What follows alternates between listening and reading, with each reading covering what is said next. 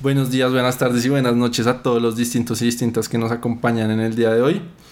En este episodio traigo a dos emprendedores que tienen un emprendimiento social muy chévere. Pablo, Charlie, ¿cómo están? ¿Qué más? Muy bien, bien, todo todo bien. Muchas gracias por la invitación, Alejandro. No, gracias por venir. Bueno, antes de hablar un poco de Kobu como tal, me gustaría saber un poco más sobre ustedes dos. Eh, ¿Cómo empezó esto? ¿Cómo se conocieron? ¿Cómo nace la idea? De una. ¿Quiere ir arrancando hoy? Empiezo. Bueno, como quiera. Bueno. Em, siempre variamos quién comienza la historia. Sí. Pues todo comenzó en la universidad. Los dos somos del CES, administradores de empresas. Y nos conocimos en tercer semestre después de un cuento muy chistoso donde Pablo decide escribirme y meter el mismo horario. Em, y de ahí nos volvimos muy amigos. Sí, ahí Ok. lo hice un poquito como trampa, porque, a ver, digamos que éramos del mismo círculo de amigos, pero no éramos tan cercanos. Lo que pasa es que yo soy una persona a la que le gusta tener a alguien que, pues, que lo ayude, más que que lo ayude, que lo incentive a trabajar más. Entonces, en esa persona encontré a Charlie y, y ahí arrancamos a darle. Entonces yo le dije como, oiga Charlie, ¿cómo le quedó su horario? No sé qué. Eh, él me lo mandó. Él Mm. pensaba que yo ya había hecho el horario, pero entonces una vez me lo mandó, yo empecé a meter las clases que, que no metía porque necesitaba ahí la persona que me apoyara, sobre todo en cálculo y esas vainas. Ok, A mí me gustan los números, pero ya el tema de trigonometría y esas vainas. baila. Entonces ahí fue perfecto. Sí. Y ahí escri- y me escribió, oiga, nos quedó igualito.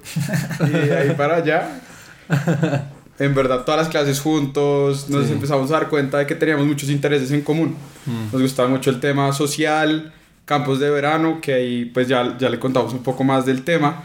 eh, y también como, como esa vena emprendedora. Creo que esos tres puntos son los que nos empezaron a unir. Mm. Eh, en ese momento, yo ya llevaba casi 3, 4 años en la Asociación Santa Cruz, que es una asociación para jóvenes eh, que son voluntariados donde forman a niños y jóvenes en habilidades de liderazgo a través de la educación experiencial. Entonces yo llevaba en ese tema un buen rato y Pablo preciso en ese semestre quería empezar a trabajar en esa vaina.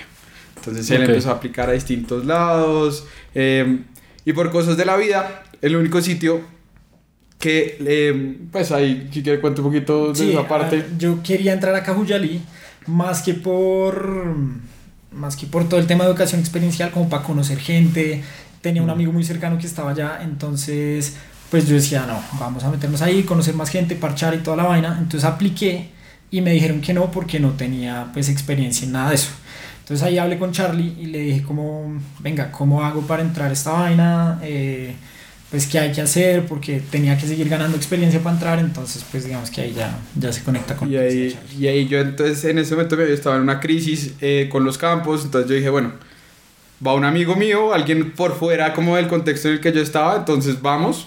Y yo le dije, listo, hagamos un trato. Vamos a este campo y después vamos a Cajuyalí. Entonces nos fuimos, es un campo en enero del 2015. 17. De- ¿Sí, 2017? 17. Ah, sí. Ok. Em, y era un campo de verano para niños de escasos recursos. Ah, aquí en Bogotá. En Barbosa, En Santa Barbosa, Santander. Ah, ok. Sí, para jóvenes entre 12 y 17 años aproximadamente. ¿Y qué hacían en este campamento? formación en diferentes valores como la familia, los amigos, Mm. eh, los sueños, la vida. Entonces como que son diferentes herramientas que durante todo un campo de verano uno lo está formando a través de la educación experiencial, actividades como rafting, Ah, em, diferentes actividades como de charlar, tener, hayan competencias como entre equipos y todo ese tipo de cosas. Se acaba el campo y este man dice, no, este es mi lugar, aquí me quedo. Y de ahí para allá, no solamente la universidad, sino los campos, empezó como todo ese, es- ese compartir. Y nos empezamos a dar cuenta como de esta vena social, el emprendimiento. Y preciso en ese segundo semestre nos vamos de intercambio.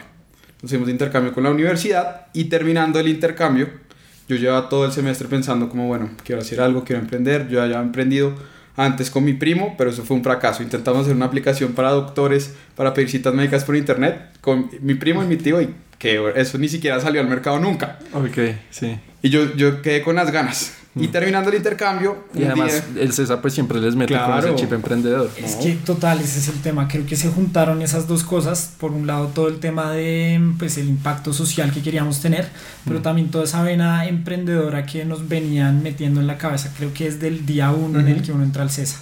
Ok, Eh, sí. Entonces ahí como que se juntaron las dos cosas. Y ahí le dije, bueno, montemos algo. Se le mide y me dijo, de una.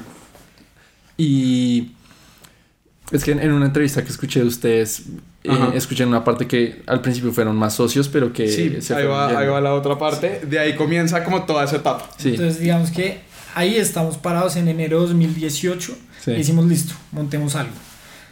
Y yo tenía dos personas muy cercanas en la universidad, eh, pues Charlie también, pero digamos que yo, yo compartí un poco más con ellos y le, y le dije a Charlie como, venga, intentemos sacar esta vaina con, con Valentina y Tomás, se llaman. Entonces empezamos a crear una vaina que se llamaba el Happy Hour, que nos veíamos una vez a la semana para sacar ideas, charlar y toda la vaina y ir desarrollando ese negocio. Sí, había un grupo de WhatsApp. Es que yo vi una imagen en su Instagram, la traté de volver a llama- encontrar, Sí. pero no. No, ahí no. la tenemos archivada, pero Ah, ok. inicialmente, entre todo eso, el negocio se llamaba Pato y Cava. Que era Pablo, Tomás, Carlos, Valentina. Entonces Está era bueno. un pato y Pues, una no, botella de vino. Sí. Eh, el concepto de marca nunca salió porque creo que no iba a pegar tanto, pero, Sí. pero como nombre a mí también me gustaba. Pero desde el principio siempre querían como este enfoque social. Sí. Era como su, Ujú. su ¿Quiere un poco de ese, de ese, de ese momento? Bueno, entonces en la época de Happy Hour, como que nos sentábamos, como, como le contaba, a echar ideas y echar Mm. vainas. Entonces primero fue como, saquemos camisetas, pero entonces que las camisetas sean el pato y la cava sean los cordones y los cordones los hagan fundaciones de no sé qué vainas. Sí. Entonces uno mezcla el bolsillo de la camiseta con el color de los cordones y que se los pongan en los zapatos y va a ser una chimba. y. Pero pues como que no terminábamos de encontrarle sentido a la idea y en ese momento eh, Valentina y Tomás entran a hacer sus prácticas en el CESA. Las prácticas Mm. en el CESA son de un año, no son de seis meses. Entonces digamos que ahí empezamos a sentir una desconexión por todo lado. Eh, ellos dos estaban metidísimos en, en sus prácticas, nosotros dos estábamos viendo media matrícula. Eh, pero pues tampoco sentíamos la urgencia de sacar la vaina, entonces como que se iba pagando de a poquitos hasta que llegó un punto en el que les dijimos como, bueno, decidamos qué es lo que queremos hacer, eh, ustedes dos pues están llevados, nosotros le creemos al proyecto, sentimos que pueden salir cosas muy chéveres, pero necesitamos saber con quién vamos a estar y quién va a estar full metido o quién simplemente se quiere salir. Entonces Sí. fue un ultimátum que dimos. Ellos dijeron como no, yo ya estoy en otro cuento, todo bien, eh, éxitos, rompanla, pero con nosotros no va a ser. Desde que iniciaron el grupo hasta este ultimátum, por ahí cuánto tiempo Seis estuvieron. meses. Sí, seis, siete meses. meses. Sí, eso Ok. fue a principios de la, del segundo semestre del 2018. Sí, y la verdad eso fue un error muy grande porque pues uno necesita un año para sacar una Sí. idea y sacar un producto mínimo viable. y sacar- pero pues uno ante el miedo, un poco lo que hablábamos ahorita fuera del aire, del aire eh, el Sí. miedo de salir, de fracasar, de todo, hace que uno lo postergue, lo demore, Sí. lo alargue. No, es, es, es lo mismo con este podcast. Digamos, yo grabé unos episodios en enero, pero siempre lo postergué, lo postergué. Sí. No, es que hay que arreglar esto, esto puede quedar más chévere, la portada, el colorcito, pero uno es, la, la está cagando. Uno lo Obvio, tiene que hacer y, y después pensar. Uno a veces Sí. no se da cuenta de que la acción también lleva al mejoramiento. Y que 100%. eh, la cantidad va a llevar a la calidad. Entonces no hay que concentrarse tanto en la calidad al principio. No, Y hay, y hay una frase que dicen y es, si usted quedó contento con el producto que salió Al al, mercado. mercado. es porque la cagó y porque lo sacó muy tarde. Sí. Porque el mercado también es el que da a entender si gustó, eh, Mm. hacia dónde hay que encaminar el Sí, proyecto. el mercado no lo va que orientando. total, Ajá. 100%. Incluso un anterior invitado también de emprendimiento me decía que, que uno lo está cagando mejorando, mejorando, mejorando el producto y ha- hay algunos casos en los que uno lo va y lo saca y ni se, ni se lo Sí. compran. Exacto. O sea, uno tiene que probar es primero si vende, Ajá. por ejemplo. Ahorita, ahorita una historia de la primera producción que sacamos Sí. eh, con la marca y casi, casi ah, estuvimos a una Sí. semana de cagarla, pero Sí. terrible. ¿Cómo? Vamos a llegar allá. Entonces, Ah, ok. terminemos, terminemos con, Lo anoto, con el la cagada, la contexto. cagada. Sí. Literalmente. Eso O sea, es un- uno de nuestros errores y que siempre contamos. Pero bueno, para hacerle la historia corta. Sí. Entonces se van ellos, ahí empezamos nosotros a trabajar en el 2018, segundo semestre. Ujú. Pero al mismo tiempo, ¿qué hacíamos? Directores de campos de verano. Teníamos que hacer la tesis juntos. Eh, mejor dicho, Prácticas. todo. Sí. Entonces, todo se juntó. entre todo, era, era muy difícil darle prioridad ¿a qué cosa? Entonces empezamos a, a meterle de ir a la alquería, a buscar telas, a buscar cosas, seguir buscando el, el sentido social. Entonces dentro de todo esto salieron nombres que con dialectos indígenas, pero entonces de Bolivia. Entonces no, ¿por qué Bolivia? Porque era el único que, que, que- que era cuatro palabras, que fuera fácil de pronunciar, eh, cuatro letras, fácil de pronunciar, toda la vaina y no. Entonces se llamaba Tunu, era raíz, entonces que la raíz es el origen. Hasta que en un momento, hablando con mi primo, que, que es comunicador social y se dedica mucho al tema de, de mercadeo, Saludos Alfonso Pacheco. sí, el- en verdad el que nos ayudó a aterrizar la idea fue como, bueno, ¿qué quieren? A ver, y yo les ayudo a hacer la marca. Queremos hacer un proyecto de ropa, pero que al mismo tiempo tenga diseños originales y que aporte a comunidades. Entonces nos dice, oye, ¿por qué no hacen que las comunidades hagan los diseños y ustedes se inspiran para hacer cosas originales y que lo puedan plasmar dentro de sus prendas? Fue como, oiga, sí, está bueno. Suena bien. Sí, Listo, les montó el negocio, Sí. les montó la idea. De ahí entonces sale, sale la idea de negocio y después, bueno, el nombre. ¿Qué hacemos con el nombre?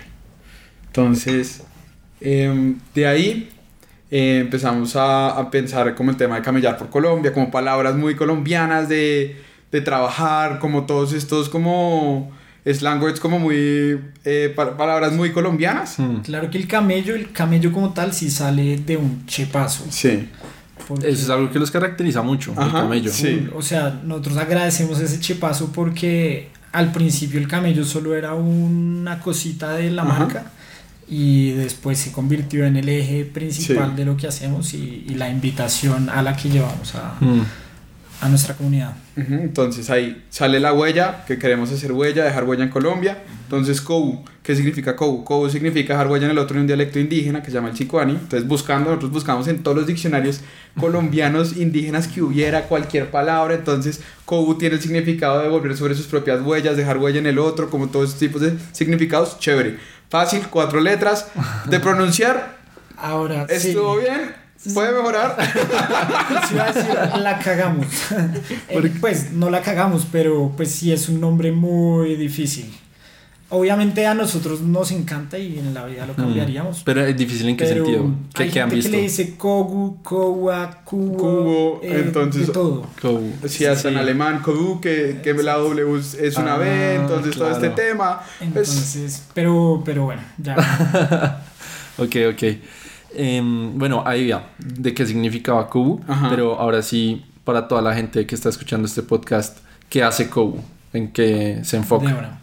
Bueno, Kobu es un emprendimiento social que busca visibilizar causas a través de la moda. Entonces nos aliamos con distintas fundaciones, proyectos sociales, comunidades, para entender sus proyectos, plasmar sus símbolos en nuestras prendas y ayudar con una parte de nuestros ingresos a financiar sus proyectos. Digamos que eso es a grande rasgo lo que se hace con las prendas que vendemos. Pero más allá de eso, buscamos una comunidad que invite a trabajar tres ejes principalmente. El primero, y es para nosotros el más importante, el bienestar personal. Cuando uno se ama para adentro, puede amar hacia afuera y si uno está bien con uno mismo, puede servirle y puede trabajar por los demás. Entonces todo parte de estar bien con uno mismo. Y después de eso trabajar dos cosas, el impacto social y la comunidad del entorno en el que vivimos y el medio ambiente, que es cuidar nuestro entorno, entender que no tenemos que ser 100% sostenibles, sino cada vez más sostenibles y cómo en nuestro día a día podemos dejar huella en las personas y en el mundo. Y este primer foco, ahora, ahora que lo mencionas, ¿cómo lo trabajan? Porque el impacto social, pues me Ujú. queda claro, el, el medio ambiente también, pero este bienestar personal. De una. Eso, eh, digamos que viene un poquito con colecciones que van a salir en este año, entonces invitación para que estén ahí pendientes Claro. con lo que vamos a trabajar. Está bacano. Pero más allá de eso, digamos que nosotros no queremos solo ser una marca de ropa y para nosotros el vender una prenda eh, no se queda solo en pues el financiar las fundaciones y eso, sino también dar un mensaje de la capacidad que cada uno tiene como persona de dejar huella en. Entonces también enfocamos mucho nuestras redes sociales a ese crecimiento personal, a el pensar en el otro, a el entender que cada uno es responsable de trabajarse hacia adentro y que tenemos la capacidad de cambiar nuestra vida, nuestra forma de vivir las cosas. Entonces también buscamos llevar eso a través de las redes sociales. Vale. Y pues obviamente, desde que ustedes eh, quisieron lanzar un emprendimiento, se nota mucho que por encima de todo era como este enfoque social, Ujú. de impacto social. Sí. Entonces, pues me da la impresión de que pudo haber sido ropa o pudieron haber sido botilitos o vasos o micrófonos porque escogieron la ropa. No, pues es que todo el mundo comienza por ropa. Eso sí, cualquier persona va, saca camisetas, saca sacos, saca cachuchas. Pero nosotros nos dimos cuenta que pues para nosotros la ropa pues era algo chévere. O sea, cuando hablamos de esa primera vez de, oiga, montemos algo, fue listo. Venga, busquemos camisetas. Sí. Estábamos en Barcelona, entonces Pablo se quedó unos días, unos días más y se puso a buscar camisetas allá. Después íbamos a cualquier lado a buscar camisetas. Pero nosotros no buscamos que Kobu sea solamente una marca de ropa, sino una comunidad que busca camellarle al medio ambiente, al bienestar personal y a la sociedad. Entonces, ¿qué es lo que pasa también con la moda? Y en este momento cada vez nos hemos dado más cuenta de esto y también es que es un estilo de vida. Lo que uno se pone transmite mucho de lo que uno es como persona. Desde los diseños, desde los colores, desde lo que usa, si es formal, informal, todo eso también transmite mucho. Entonces eso también ayuda a que lo que nosotros estamos haciendo en este momento, con una marca, siendo una marca de ropa, es transmitir un estilo de vida no solamente desde lo que usa, sino lo que está comprando y la compra consciente, cómo lo está aportando hacia los demás. Sí, claro. Sí, digamos que Kobo es más como un vehículo que les ayuda a comunicar total. este mensaje. Total. Igual con este podcast. Pues yo utilizo el formato podcast, pues porque ahorita qui- quien no está lanzando un podcast es algo muy popular, pero más que el formato es el mensaje que hay dentro. Total, Ah. O sea, si mañana se populariza otro formato, pues no, no es casarse con el podcast, es eh, emigrar a otros formatos para transmitir este mensaje. Sí, de acuerdo. Sí. Sí, hoy somos una marca de ropa, pero si mañana somos un restaurante o una agencia de turismo, igual el fondo va a estar. Claro. Y sobre esta frase que, que ustedes ahondan mucho, camellémosle a Colombia, ¿cómo nació? Entonces, seguimos con la historia. Nos devolvemos otra vez. Primero, entonces listo, sale el nombre. Ahora el camello. Entonces empezamos la huella, la huella, ¿con qué rima la huella? ¿Con qué rima? Camella tu huella. Entonces ahí empezó el eslogan, inicialmente era Kobu, camella tu huella. Entonces Mm. el camello, que es camellar, si uno se fija en las jorobas, son las montañas de Colombia, que también hace parte como de, de los símbolos que tiene, que tiene este logo. De ahí, entonces, nos dimos cuenta que no era solamente camellar, camellar tu huella, sino que era más camella- camellarle a Colombia, como mucho más amplio. Y ahí sale, entonces, cuando hicimos el rebranding, nos dimos cuenta más que era camellémosle a Colombia, porque se, se daba mucho más a entender el camellar y cómo queremos dejar huella en este país. Entonces, ahí como que toda, toda esa relación va hacia el camello, que, fue, que es lo que decía Pablo ahorita, se volvió un eje central de nosotros. Que como hablamos, camelladores, eh, que siempre es, oiga, ¿cómo va? ¿Cómo va todo? Camellando. Y todo el mundo se totea la risa y dice, oiga, qué chimba que ya lo tengan tan apropiado. Sí, sí, sí, es verdad. es como uno todo- ya, ya identifica mucho esa frase con, con la marca. Sí, pues sí, es sí, lo que cualquier marca querría, como esa Total. identificación tan propia. Total. Y bueno, en este em, proceso de, de ayuda con comunidades, sé que la primera fue Chigorodo. Ajá.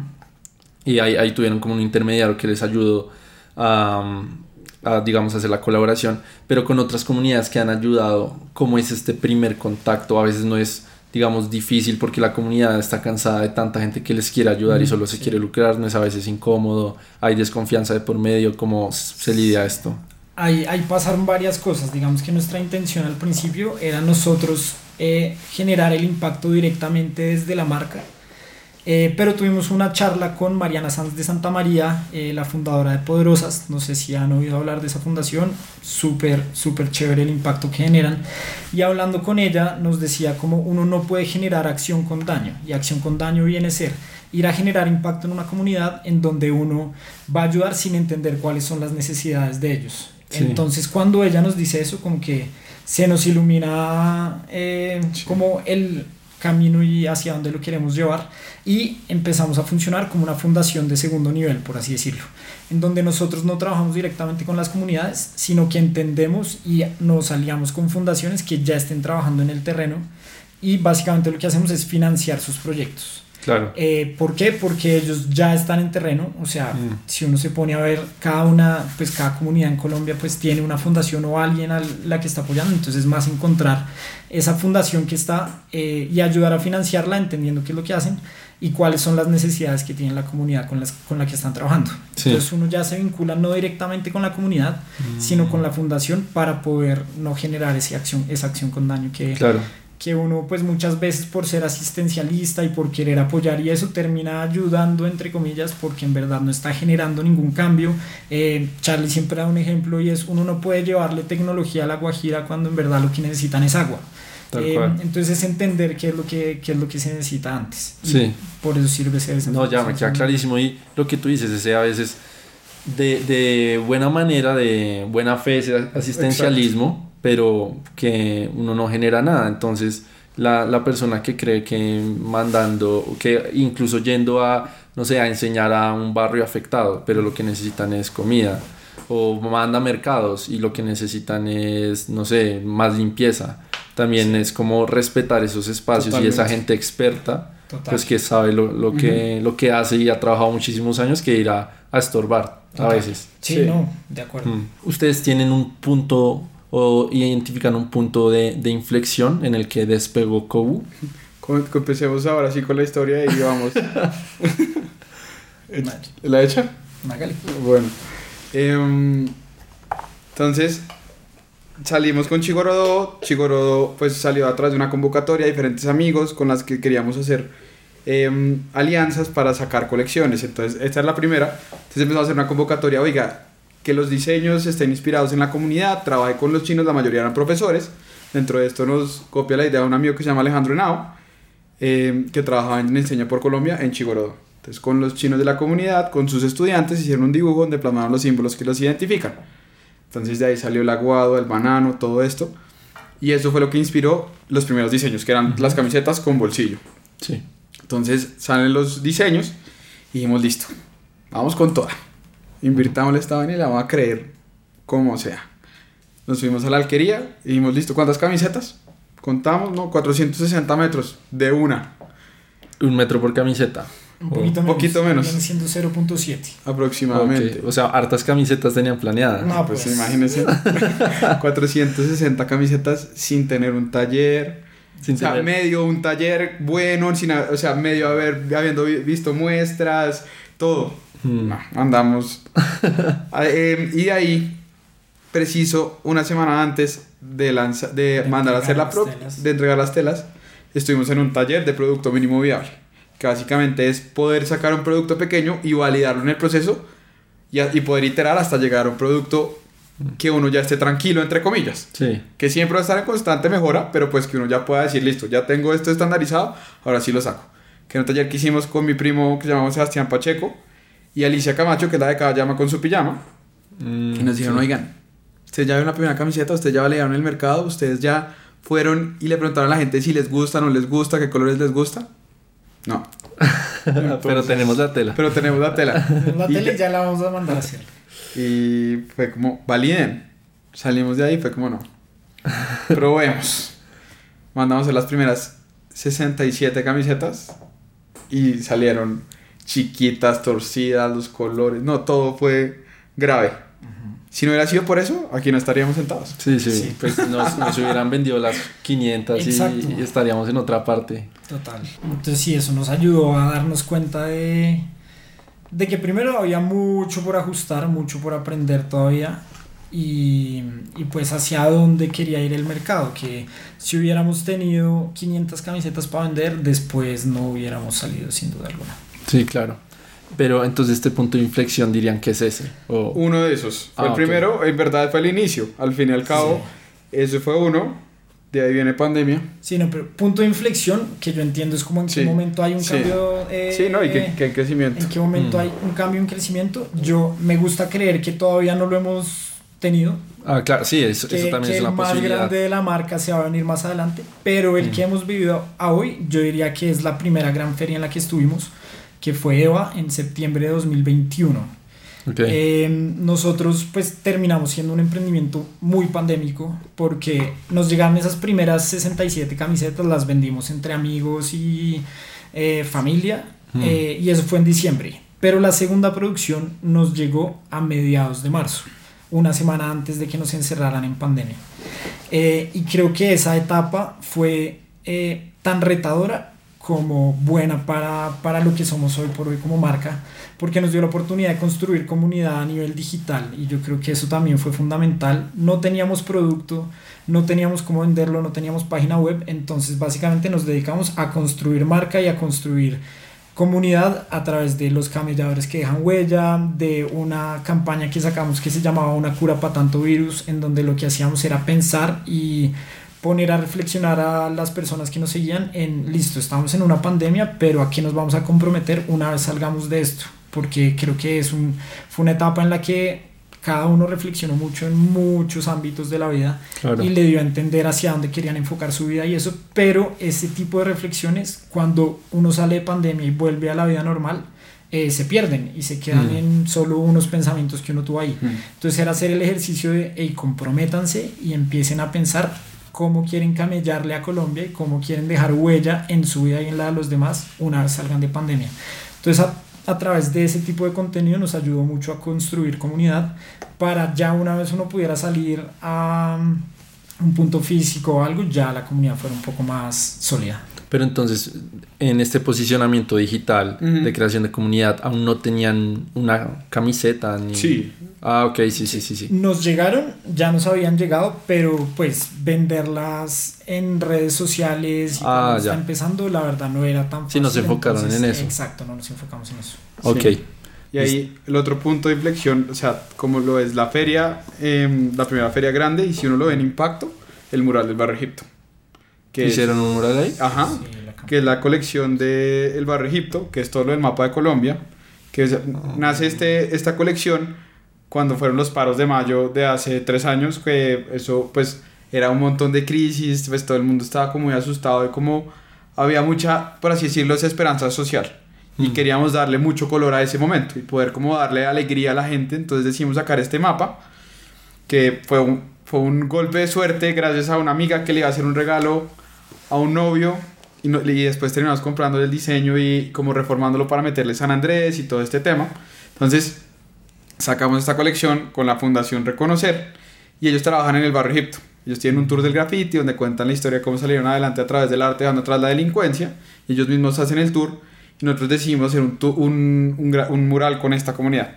Entonces el, el, mural del mapa de Colombia y en el centro está el logo de la organización. Eso fue un, pues un día completo donde nos fuimos a hacer todo este mural con amigos, con la comunidad, entonces era muy emocionante ver cómo todo esto y alrededor de esto también hicimos un video, que es el video de marca, donde contamos el porqué de lo que hacemos. Entonces, pues eso también nos ayudó mucho a crecer como marca, como ya eh, poder comunicarlo de una manera mucho más visual y, y que también hubiera algo que era mucho más tangible para nosotros porque era nuestro primer impacto también. Sí, claro, o sea, ya no son Kobu la marca que quiera hacer esto, sino Kobu lo que ya ha hecho, ya ha ido al barrio Egipto, ya tiene este mural. y a partir de eso empezaron a sentir como que la gente ya lo reconocía más, no sé, el número de seguidores también iba aumentando y fueron viendo esas métricas. Sí, sí, sí, el crecimiento, lo que fue el 2021 y el año pasado también fue súper bueno. Eh, a nivel de seguidores, pues ventas y todo el, crecimiento sí, sí se ha venido reflejando. Claro.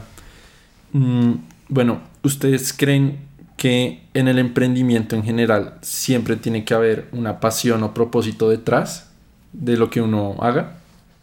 Eh, yo creo que no tiene que, pero les recomiendo que lo tengan, mm. eh, porque creo que hace la diferencia. Eh, y yo pongo mucho el ejemplo también de cuando uno estudia medicina. Yo tengo dos amigos súper cercanos que son médicos y me he dado cuenta que si no fuera por la pasión que le tienen a la medicina, no llegarían al punto en el que están hoy en día. Y creo que eso pasa un poco con el emprendimiento. Porque, y también lo decimos muchas veces, si su objetivo es ganar plata, el emprendimiento no, es, la forma más fácil. O sea, se los juro que hay un montón de otras formas. Entonces, piensen en qué es lo que les apasiona, qué es lo que los mueve. Eh, también lo hablábamos un poco cuando estábamos fuera del aire y es qué es eso que les da que cuando se levantan dicen quiero camellarle a esto.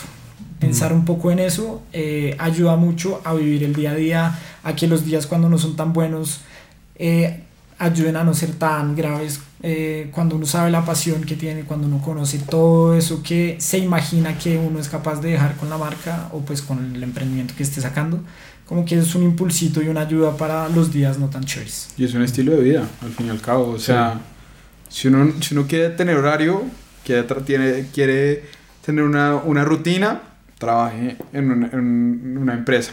Mm. Aquí no hay horarios, fines de semana es muy difícil. Entonces, lo que yo digo es un estilo de vida que entre más uno logre motivarse todos los días para camellar, aún mejor.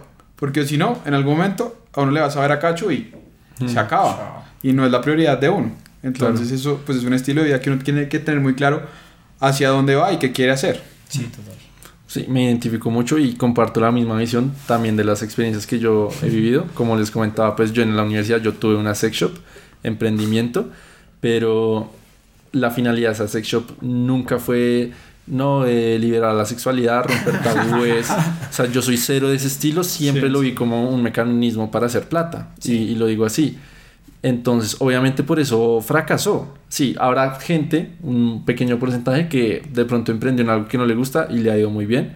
No los conozco, de pronto hay, pero al menos en, en, la mayoría de cosas, si ustedes están emprendiendo en algo que en verdad no les llena y solo lo ven como un vehículo para hacer plata, sálganse de ahí porque como me pasó a mí, pues en algún punto no le van a querer trabajarle a algo que no los apasiona y que no le ven un sentido más allá del dinero. Total. Eso, eso va a morir en algún momento. De acuerdo. Y, y sí, pues en una consultora, en un banco, pues se pueden forrar de plata. Mucho más fácil. Mucho más fácil. Sí. sí, sí, porque digamos, esto también se puede considerar como un emprendimiento, o sea, es un proyecto que, que es aparte de mi trabajo y pues lo que tú dices, o sea, no hay horario, es 24 horas digamos, yo todos los días me dedico a sacar un clip, los fines de semana es editando, grabando, entonces es la pasión detrás y creer en el proyecto.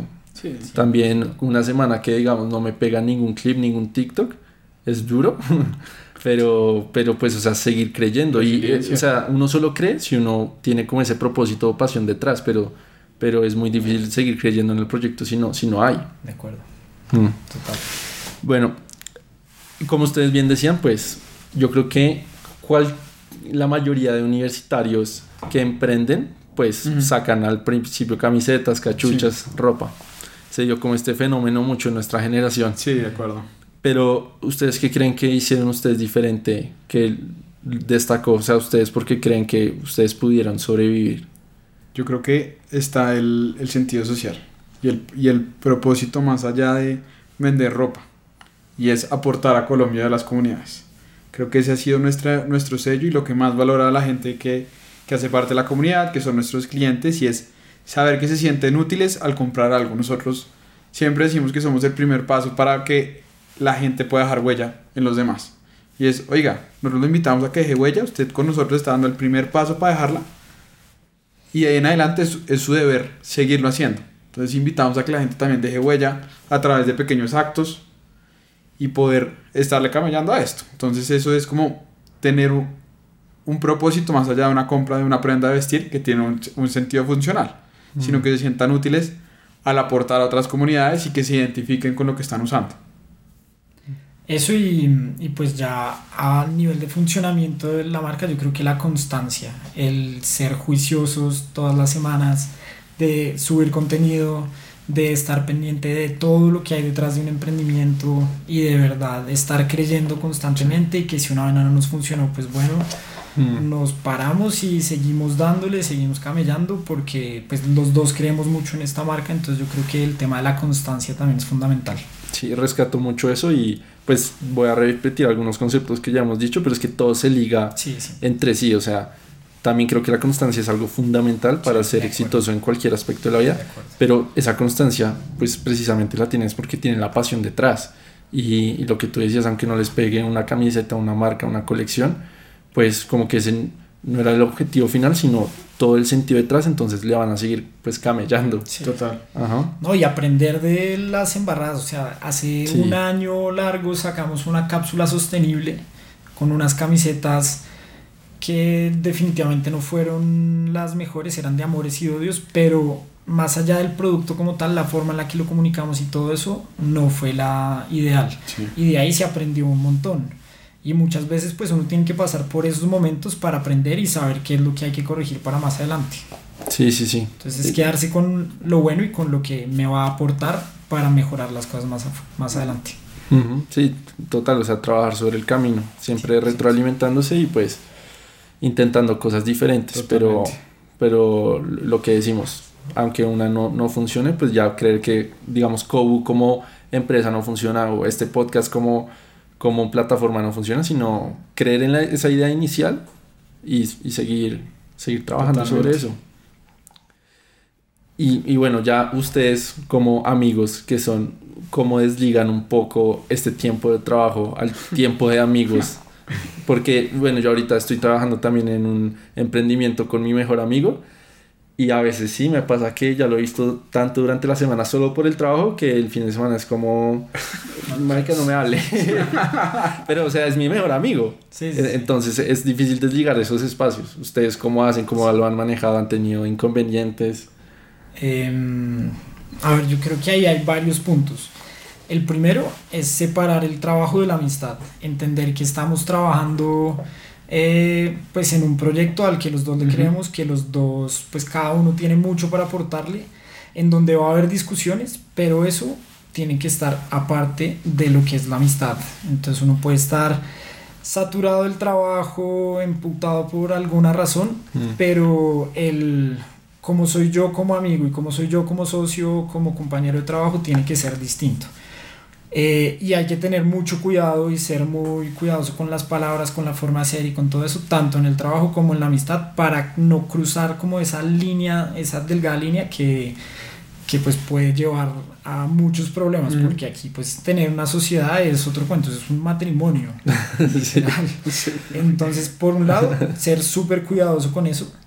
Por el otro, yo creo que también es importante tener sus espacios, cada uno con las cosas que le gusten, cada uno con las vainas, como también entender que no hay que estar todo el tiempo juntos Sí. y que a veces pues uno va a estar en parche de amigos y eso, pero Charlie está por un lado, yo estoy por el otro y, y también, y también como pues cada uno puede, puede vivir su vida por aparte, así Sí. esté en el mismo círculo a veces. Y lo tercero es hablarlo todo. Entonces nosotros cada tres meses nos sentamos a charlar eh, con una pola de cómo se siente en el trabajo, cómo se siente en la vida, cómo siente la amistad, ta, ta, ta, porque pues tener esas conversaciones difíciles son importantes, necesarias para que después no haya malos entendidos, porque muchas veces los problemas que se dan es por la falta de comunicación y eso. Entonces si uno crea Sí, esos total. espacios para hablar y soltar todo lo que uno tiene y decir lo que siente, que hay que cambiar, que, que hay que ajustar, qué me está gustando, qué no tanto, pues eso ayuda a que todo fluya un poco más. Sí, eso, pues, o sea, es, es un tema que para nosotros ha sido de admirar y que, y que nos lo reconocen mucho. Que además nosotros tenemos el mismo grupo de amigos eh, y, en- y entonces muchas veces compartimos muchos espacios. Sí. Entonces ha sido de saber en qué momentos uno está bien, uno está mal, que puede uno estar emberracado en el trabajo, pero a, los, a las dos horas estamos con nuestros amigos echándonos una pola y lo del trabajo que va a un lado. Mm. Entonces, este tipo de cosas, y creo que también una cosa que he aprendido mucho y se le escuché a muchos los de Sahu, es que el amigo como socio, uno tiene que tener admiración y que los dos quieran seguir creciendo en la sociedad y en la amistad. Creo que eso, eso también es muy importante porque, pues, si uno no admira a la otra persona con la que está trabajando todo el tiempo, Sí. ahí se va a quedar uno. Total. Total. Entonces, eso ha sido muy chévere y, y en verdad hasta el momento una pelea grande nunca hemos tenido. O sea, Ok, bueno, buenísimo. Sí, y lo que ayuda también yo creo es que nos complementamos muy bien. Charlie es una hormiguita de trabajar y de, Sí. de darle. Eh, yo soy un poco más la visión de, Sí, más del creativo. negocio y la parte creativa. Ajá. Entonces eso también ayuda porque si fuéramos dos hormiguitas y no tenemos rumbo, pues cada uno va yendo para un lado. Claro. Eh, y si los dos fuéramos súper creativos y una visión, pues No qué hace chimba, nada. pero no hacemos nada. Sí. Exacto. Entonces nos ha ayudado mucho tener como esos roles bien divididos. Sí, Buenísimo. Sí, no, y eso, o sea, entre pensamientos, actividades, todo, menos mal, yo no soy futbolero, si no, nos perderíamos. Sí, Sí. Sí, o sea, es lo que decía Pablo antes, como que lo- entre las pasiones, espacios y todo tenemos muchos gustos, a veces también muy diferentes, que nos ayudan a pensar Sí. de maneras distintas y eso hace que, que aporte mucho al negocio. Buenísimo. Ahor- Ahorita que mencionaste a Sahu, ¿qué negocios, emprendimientos o hasta personas han tenido como referente para ir creciendo su marca? A ver, colombianos, empecemos. Sin duda Sahu, Sahu creo que es el primero. Sí. Eh, ¿Han, podido, ¿Han, podido, hablar sí, con no, ellos? Pues son, son, amigos, o sea, ah, hemos, nos hemos sentado con ellos, aquí saludo especial ahí. Ojalá escuchen este podcast. No, se los mandamos, se los mandamos. Eh, Sahu, con ellos nos sentamos a veces a preguntarles cosas, entonces es chévere.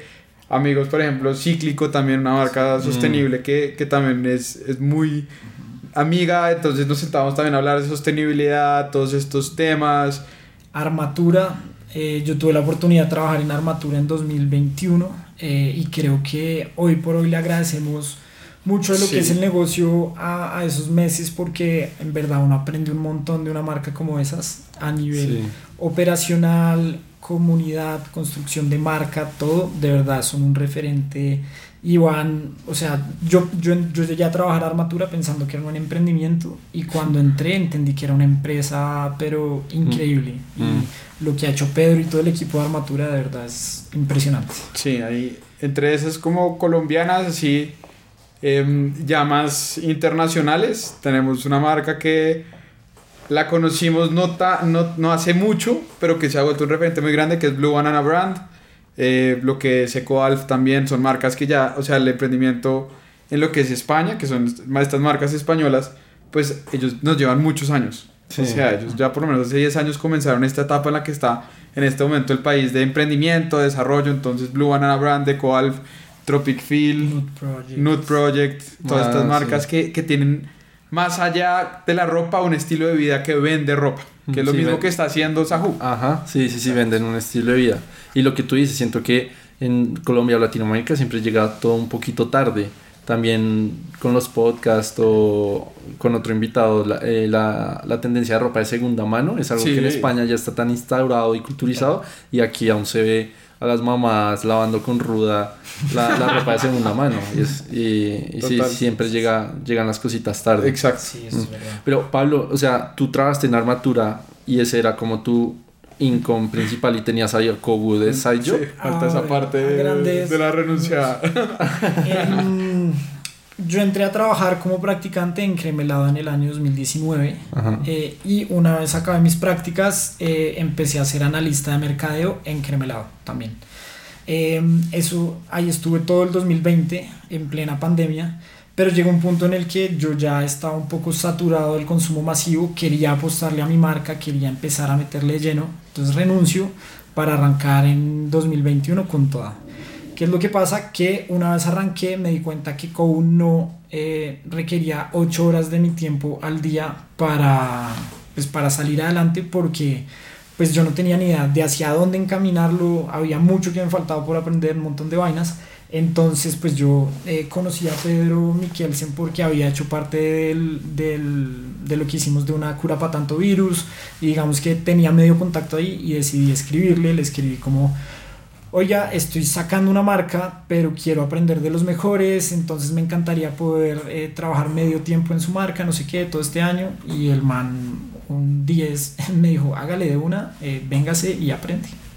Entonces estuve todo 2000, pues como desde abril del 2021 aprendiendo de armatura hasta finales de, de ese año y fue, fue para la marca, ¿verdad? Fue súper enriquecedor porque entendimos mucho muchos procesos operacionales, eh, de construcción de marca, de que hay que pensar para generar contenido, un montón de cosas que de verdad nos, nos aportaron un montón. ¿Y, ¿Y, ahí se terminó la relación contractual o, o tú ahí decidiste renunciar para ya 100% Kobu? No, el, el, el, contrato estaba hasta diciembre de 2021, él sabía que yo quería hacer eso eh, y pues digamos que sí, fue sí, había, había acuerdos de por medio porque yo también renunciaba en esa época. ¿Y tú en qué estabas? Yo trabajé en Luque, eh, también consumo masivo en mercadeo y trade marketing. Lo que pasa es que antes de empezar a tomar la decisión de, como de, dedicarse de lleno, em, yo empecé en un proceso de trainee. Entonces fueron dos años de, de pues una cláusula donde yo, yo, me tenía que quedar dos años. Entonces durante ese tiempo Pablo renuncia, empieza ese semestre y mm, al final de eso, pues entre unas charlas que tuvimos fue como, bueno, en enero yo ya renuncio y nos dedicamos de lleno. Entonces ya sabíamos que en ese momento, pues ya Pablo terminaba ya y ya era el momento de comenzar, que eso fue en el 2022, en enero. Em, entonces yo renuncié dos meses antes, esto fue un tema de crisis de... Fue, también fue el punto de inflexión que fue la feria, esa Mm. feria. em, a Pablo le tocó irse a un matrimonio de la prima, entonces a mí me tocó Me quedarme tocó. solo. Me tocó, me tocó quedarme solo. em, y yo tuve vacaciones, entonces fue, fue em, dentro de todo fue lo mejor que pudo haber pasado porque fue el momento de darme cuenta de si yo quería dedicarme a eso o no. Y al final de la feria yo dije, ya, renuncio, llamé a Pablo y le dije, ya, esto, esto es lo que yo quiero hacer y estamos firmes. Entonces de ahí renuncié en noviembre del 2021 y en enero ya estuvimos de lleno. Pero retomando un poco con la historia principal, cuando iniciamos el podcast dijiste de una cagada, esa fue la de, La de- la de las telas. camisas. Sí, la de las telas. La de las telas. Ah, ok, pensé que era algo que había pasado más recientemente, pero no. No, fue- creo fue que de resto no. Em, creo que dentro del proceso que ha pasado, tener conversaciones claras y, y que es lo que hablábamos, decirse Mm. las cosas en el momento que son y fue el momento en el que Pablo renuncia y me dice, bueno, marica, o nos vamos de lleno o se acaba esto y cada uno mira qué hace. Sí. Y que fue en ese momento donde yo seguía con la cláusula de permanencia y yo le dije, de una, hagámosle. Y eso también fue, fueron, son esos momentos donde uno tiene que tomar decisiones. De saltar al vacío. Sí, y que fue, que fue las mejores decisiones. O sea, se nota cuando un emprendimiento es un side project a cuando es de lleno. O sea, desde el 2022 el negocio ha crecido mucho, que es otro punto de inflexión que ha tenido Sí. eh, la marca como tal. O sea, Sí, está ya- directamente relacionado al tiempo sí. que le, que le No, empezaron pues- a meter. Ahora, eso no significa que uno para emprender tenga que meterle de una desde el principio. Porque pues yo creo que si le hubiéramos metido los dos de lleno al principio nos enloquecemos por un poco por lo que pasaba que no sabíamos qué hacer. Entonces hay como que saber en qué momento dar ese salto, pero sí se siente la diferencia una vez uno lo da. Vale. Y trabajando con todas estas comunidades, ¿han tenido en la interacción alguna experiencia muy bonita que los haya marcado y los haya como recargado de gasolina para seguir Uy, sí. con el O proyecto? sea, la primera, el mural. el mural de, del barrio sí, Egipto. pues fue, fue muy lleno porque, o sea, fue la primera vez que hacíamos un impacto presencial, porque antes habían sido aportarle a las comunidades, financiarlos a través, pues, o sea, como directamente con ellos, pero se les daba un, un aporte económico. Sobre todo porque estábamos en pandemia, entonces no había Sí. forma de ir a, a las comunidades como tal. Sí. Después, em, la plantación de árboles, o sea, cuando hicimos la siembra de los 500 árboles, que es la colección ecológica con la Fundación HELP, también fue brutal, o sea, también fue un día donde nos recargamos mucho porque fue una caminata hasta en un páramo, hasta unas cascadas. Y, y Des- fueron ustedes y, y quienes más, o sea, como que le dijeron amigos, Sí, familia. como- Voluntarios, pues Ah. gente, gente que estuviera interesada en hacer parte del proyecto. Entonces mandamos la convocatoria por nuestras redes sociales, también por las redes sociales de la fundación y terminamos yendo unas 50, 60 personas a, a la siembra. Sí, en general creo que cada vez que hemos ido a, visitar la comunidad o que recibimos algo, ha sido que nos llena mucho. Por ejemplo, la colección de Kazuka, cuando fuimos la primera vez a conocerlos, que nos fuimos a un entrenamiento y terminamos jugando fútbol. Eso fue una chimba. O sea, en verdad, yo que no soy futbolero, o sea, yo era feliz jugando fútbol allá con todos los chinos. Eh, ¿Qué otra? Por ejemplo, Chigorodó, que ha sido la más difícil porque no hemos podido ir. Pero nos mandaron un regalo a finales del año pasado, como en octubre, y eran unas cartas de los papás de las niñas que tenemos becadas, dibujos de ellas, agradeciéndonos.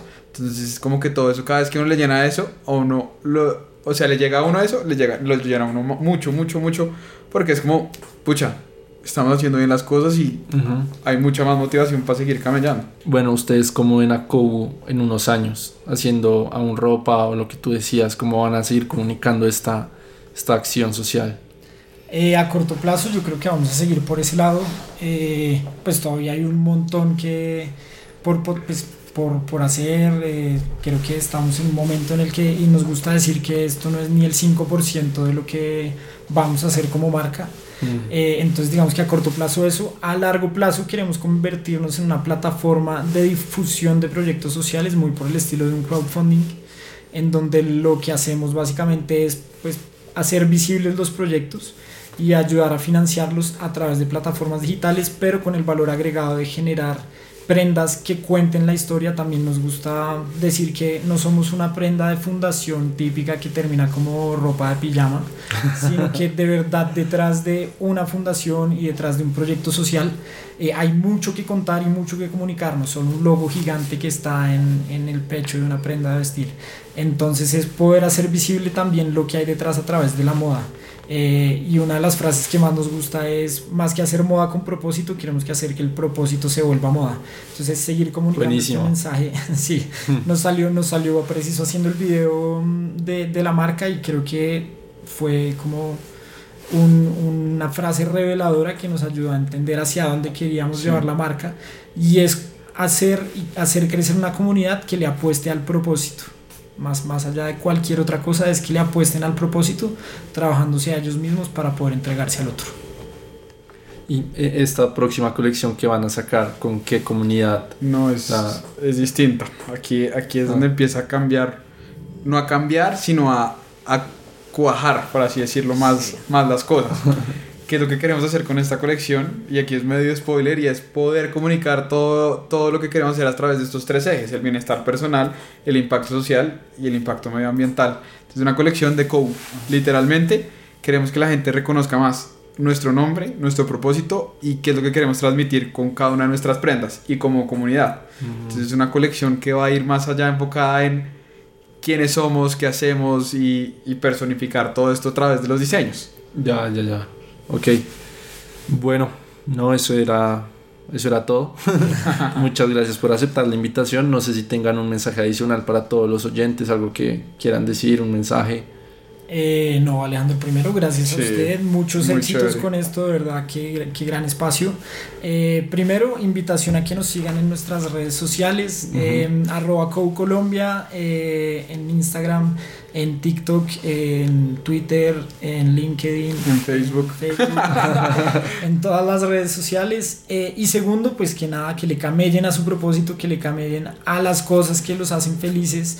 Eh, uno se da cuenta de la capacidad que tiene de cambiar el mundo cuando le apuesta a lo que le gusta no a esos estándares y a esas cosas que la sociedad lo va direccionando, sino cuando uno le apuesta de verdad a lo de uno. Entonces, pues nada, yo sé que habrá momentos jodidos y todo, pero si uno tiene la confianza de que lo puede sacar adelante y le mete camello, pues no hay forma de, de que salga mal. Y a camellar. A camellar por Colombia. Así es. Bueno, buenísimo. A todos los que nos escucharon en este episodio, muchas gracias y nos vemos en un siguiente episodio. Chao, chao. ¿Listo? Bien. Qué chimba.